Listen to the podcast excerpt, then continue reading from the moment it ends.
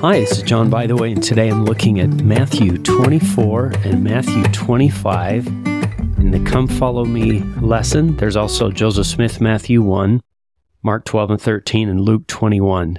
I wanted to focus on three parables of preparation in Matthew 25. And what I love about these is they're, they're not parables of the gospel as much as they are parables of preparation for the second coming. And of course, the gospel's in there, but you see what I mean. This is about being ready when Jesus comes again. And the first one is the parable of the ten virgins or the wise and foolish virgins. And first, I wanted to read a little bit of background from a book by Andrew C. Skinner and W. Jeffrey Marsh called Scriptural Parables. This is what they said A wedding in Jesus' day was one of the most important and anticipated celebrations in Jewish life. The wedding party was exempt from certain religious duties. Scholars of the village or town even suspended their study of the Torah. The customs and procedures surrounding the celebration were well known and required the man or bridegroom and his associates to call for the bride in processional array and take her back to his home for a wedding feast. As the party returned with the bride, usually carried on a litter, the friends of the bride, including young unmarried maidens of the village, joined the procession. Because weddings were celebrated at night, the beginning of a new day in Jewish tradition, those waiting to join the procession as it returned from the bride's house would carry lights. So here's the parable from Jesus in Matthew 25. Then shall the kingdom of heaven be likened unto ten virgins who took their lamps and went forth to meet the bridegroom. And five of them were wise, and five were foolish. They that were foolish took their lamps and took no oil with them. But the wise took oil in their vessels with their lamps. While the bridegroom tarried, they all slumbered and slept, and at midnight there was a cry made, Behold, the bridegroom cometh. Go ye out to meet him. Then all those virgins arose and trimmed their lamps. And the foolish said unto the wise, Give us of your oil, for our lamps are gone out. But the wise answered, saying, Not so, lest there be not enough for you, for us and you. But go ye rather to them that sell and buy for yourselves. And while they went to buy, the bridegroom came. And they that were ready went in with him to the marriage, and the door was shut. Afterward came also the other virgins, saying, Lord, Lord, open to us. But he answered and said, Verily I say unto you, I know you not.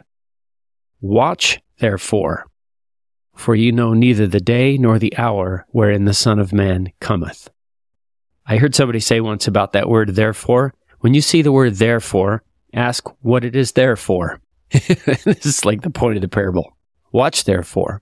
Ye know neither the day nor the hour when the Son of Man cometh. Okay, so you have to watch. And watch, you've, you've heard about people being appointed to a different watch. It's, it's a guard, like the night watchman. So sometimes paintings depicting the ten virgins often show large lamps and even, even larger vessels for storing oil. But the Herodian era lamps are very small. They're only three inches across. They're, they're circular and they can be cradled in the palm of your hand. You can carry them that way. The authentic first century vessels for carrying extra oil were also small, perhaps only enough for one refill. So the wise virgins didn't carry big jugs full of oil with plenty to spare. And perhaps it's not then that they wouldn't share. This they always sounded stingy to me when I was a kid, but they couldn't share be- without running out themselves. So the very small vessels are consistent with the response of the wise virgins in verse 9. Not so, lest there be not enough for us and you. Now, one of the things I've discovered in researching this is that even Latter day Saint scholars can disagree. Here is another excerpt from Scriptural Parables on page 142. The lamps spoken of in our English translations of this parable were actually torches, not the small hand sized clay lamps of the Herodian era that are now copied and sold by most shopkeepers and hawkers in the Holy Land. Hand sized lamps would not provide the amount of light necessary for nighttime wedding processionals. Necessary light could be produced only by torches, which required large amounts of oil to stay lit. Some estimate the oil required for these torches had to be replenished every 15 minutes or so. The oil was probably pure olive oil, according to tradition and rabbinic discussion. To trim a lamp meant to cut off the charred ends of the torch and douse it with fresh oil. So we've got some scholars saying they were little lamps, some scholars saying they were torches.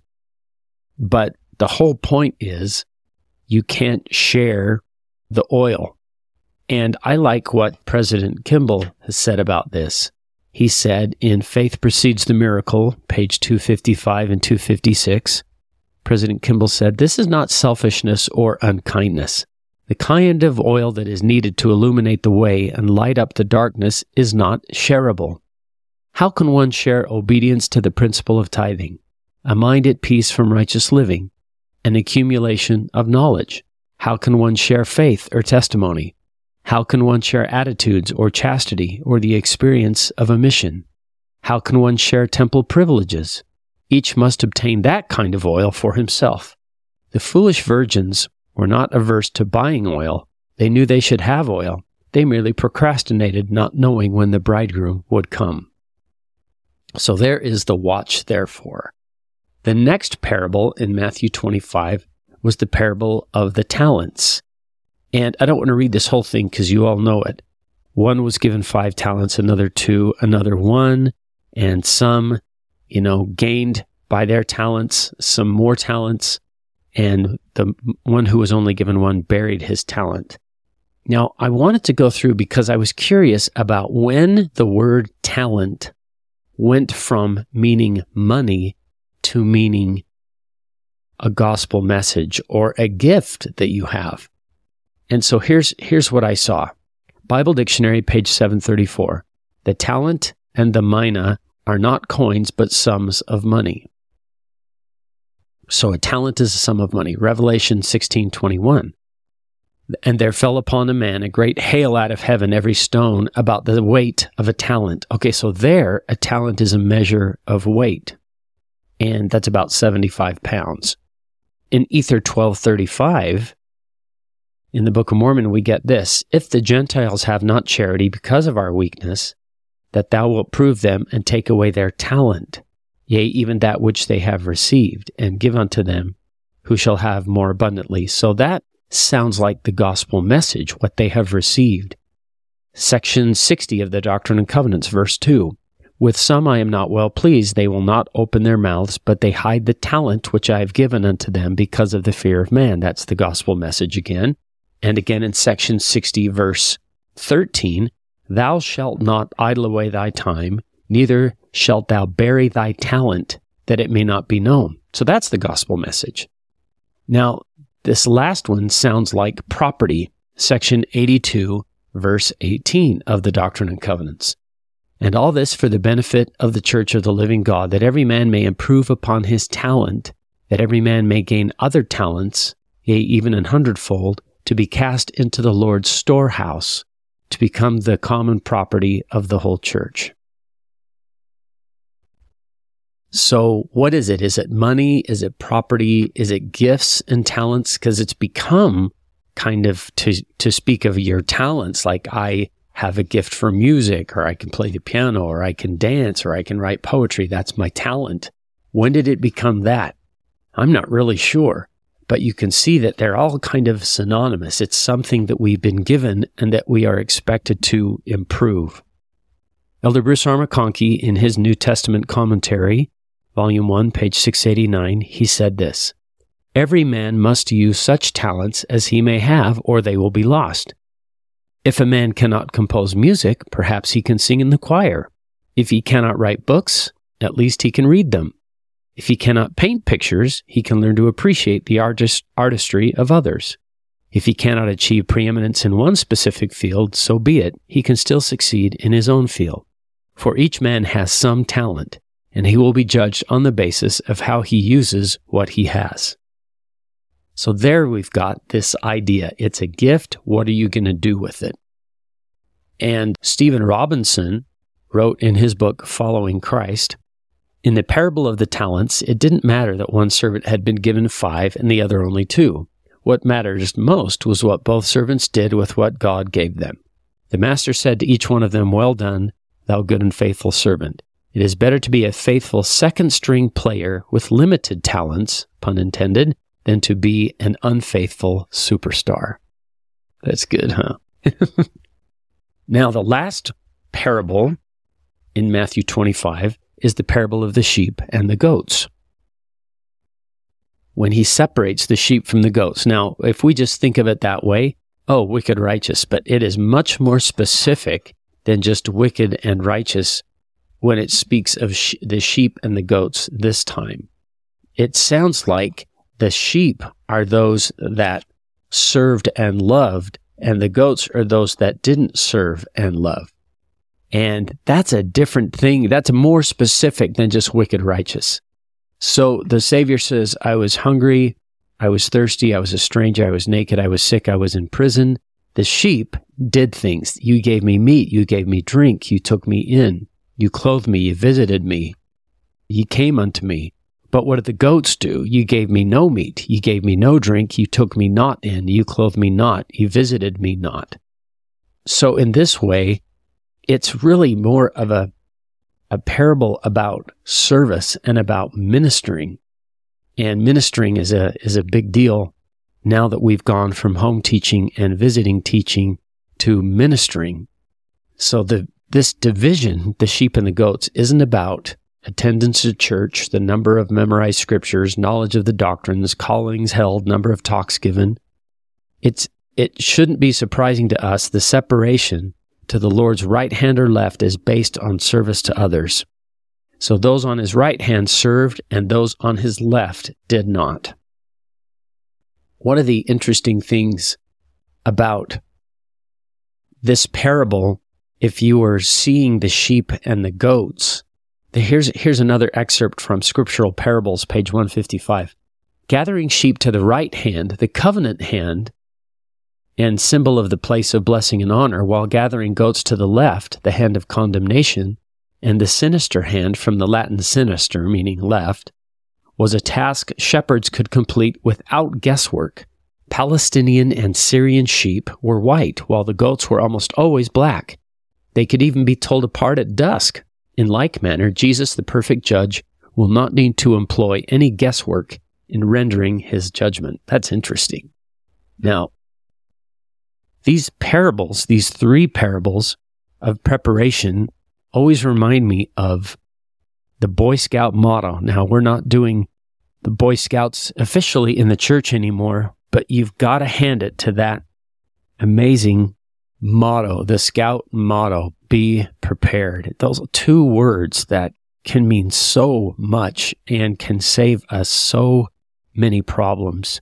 The Lord added to that if ye are prepared, ye shall not fear. And I think in thinking about the second coming, if we are prepared, we don't need to fear or worry about the second coming because it's not when will he come, it's we've already come to him. So in a way, we're, we're already there. I remembered as I was preparing for this something Elder Jeffrey R. Holland said, and when I tracked it down, it was a CES devotional address called Israel, Israel, God is Calling, delivered at Dixie State University in St. George. But you can find it on LDS.org. Just look for Israel, Israel, God is Calling. Sorry, it's called churchofjesuschrist.org now. But this is what Elder Holland said, which I think perfectly describes the, the kind of, of what do we do with these parables. This is what Elder Holland said, quote, When the Savior comes, I so want to be caught living the gospel. I want to be surprised right in the act of spreading the faith and doing something good. I want the Savior to say to me, Jeffrey, because he knows all of our names, I recognize you not by your title, but by your life, by the way you are trying to live and the standards you are trying to defend. I see the integrity of your heart. I know you have tried to make things better first and foremost by being better yourself and then by declaring my word and defending my gospel to others in the most compassionate way you could. I know you weren't always successful, he will certainly say, with your own sins or the circumstances of others, but I believe you honestly tried. I believe in your heart you truly loved me. I want to have something like that encounter some day, as I want nothing else in this mortal life. And I want it for you. I want it for us all. I love the idea. I want to be caught in the act of doing something good. I want to be, I want the Savior to, to catch me in the act of being where I'm supposed to be, doing what I'm supposed to be doing. One of the things that I find interesting in the scriptures is a couple of different ways the Lord prepares us for the second coming. There's these type of parables, a couple of other metaphors, and I need to look up where these are. The thief in the night kind of sounds like those that are not prepared. He comes like a thief in the night. But I love the other metaphor as a woman in travail. A woman in travail is a woman in labor. She knows she's pregnant. She has known for a long time she's pregnant. And I think it will be that way with us. If we are treasuring up the word, then we are aware of the signs of the times. We can see where the world's going. We can see what the world is doing. And that will let us be able to look around and go, yep, that was supposed to happen. Yep, it's supposed, this is supposed to be like this. Yep, I've heard that things would be this wicked, this confusing. And we will see the signs. Like a woman in travail will be going, oh, I see, yeah, this, it's coming. And hopefully that will help us to be where we're supposed to be, doing what we're supposed to be doing so that we can be prepared for when the Savior comes again. That's what all these Matthew 25 parables about. They were answering a question when will these things be? And thankfully, the Lord wants us to be prepared. He's not, I'm not going to tell you. He's, he's giving us signs so that we will know. All we have to do is look around and pay attention. Well, I hope these three parables of preparation have been helpful today, and we'll talk to you next time.